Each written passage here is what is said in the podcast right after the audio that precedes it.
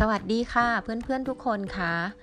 พบกันอีกครั้งแล้วค่ะ กับคำศัพท์จากมินาโนนิฮงโกพอสแคสในที่สุดก็มาถึง episode ที่ 10 เย้ ดีใจมากๆเลยค่ะ ที่ตัวเองยังสามารถที่จะ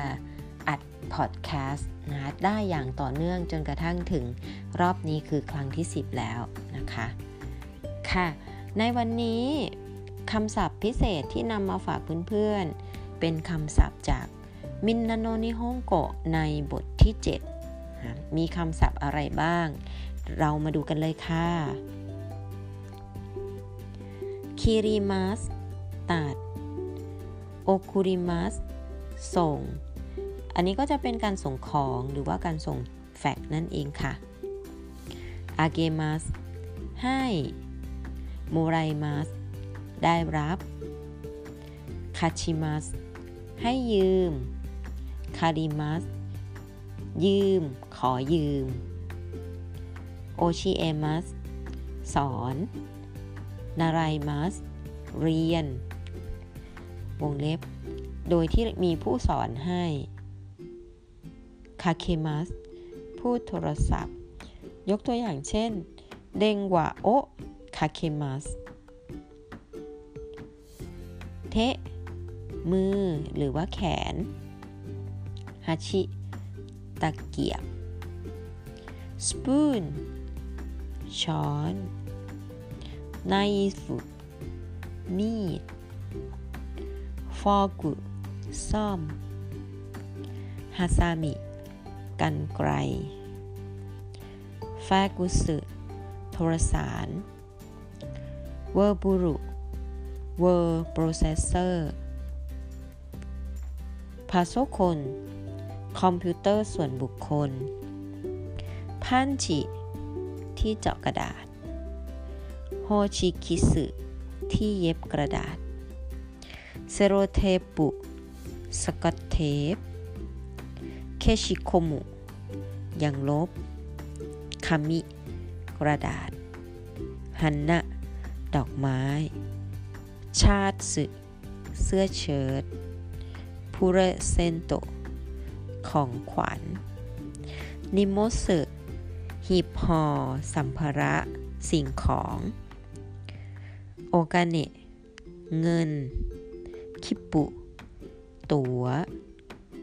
คูริสึมาสึคริสต์มาส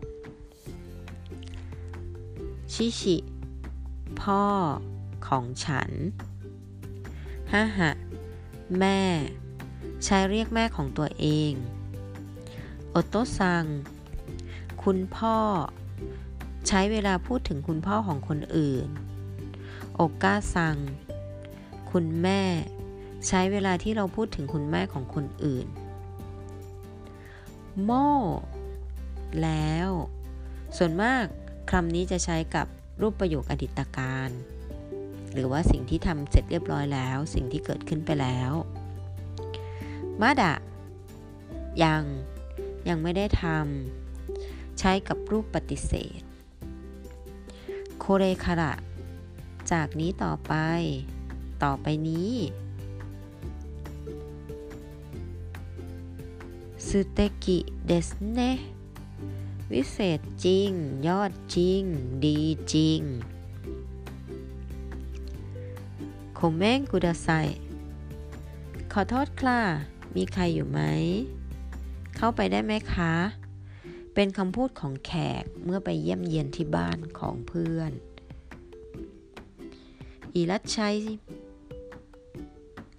ยินดีต้อนรับ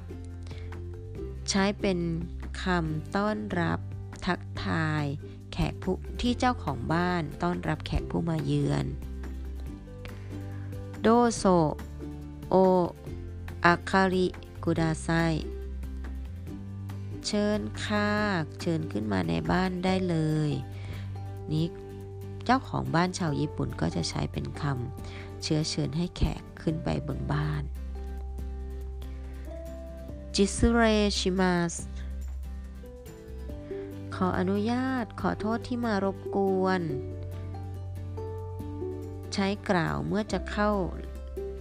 เข้าไปในบ้าน ของเจ้าของบ้าน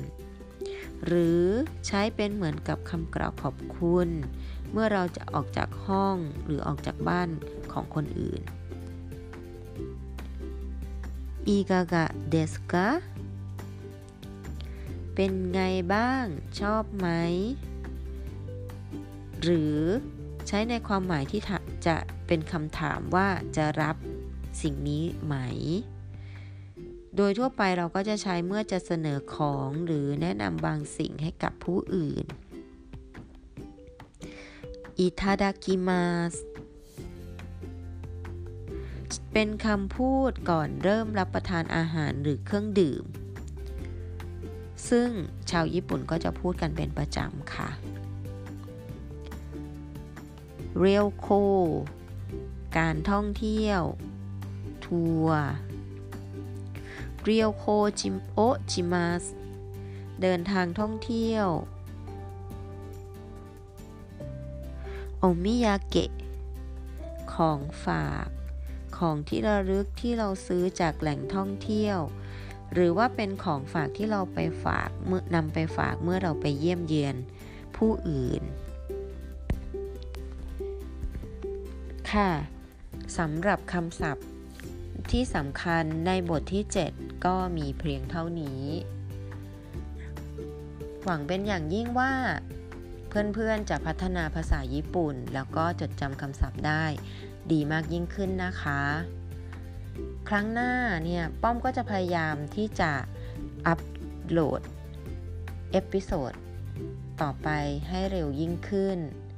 ก็ขอบคุณทุกท่านที่ติดตามแล้วก็ให้กำลังใจกันมานะคะ แล้วพบกันใหม่คราวหน้า สวัสดีค่ะ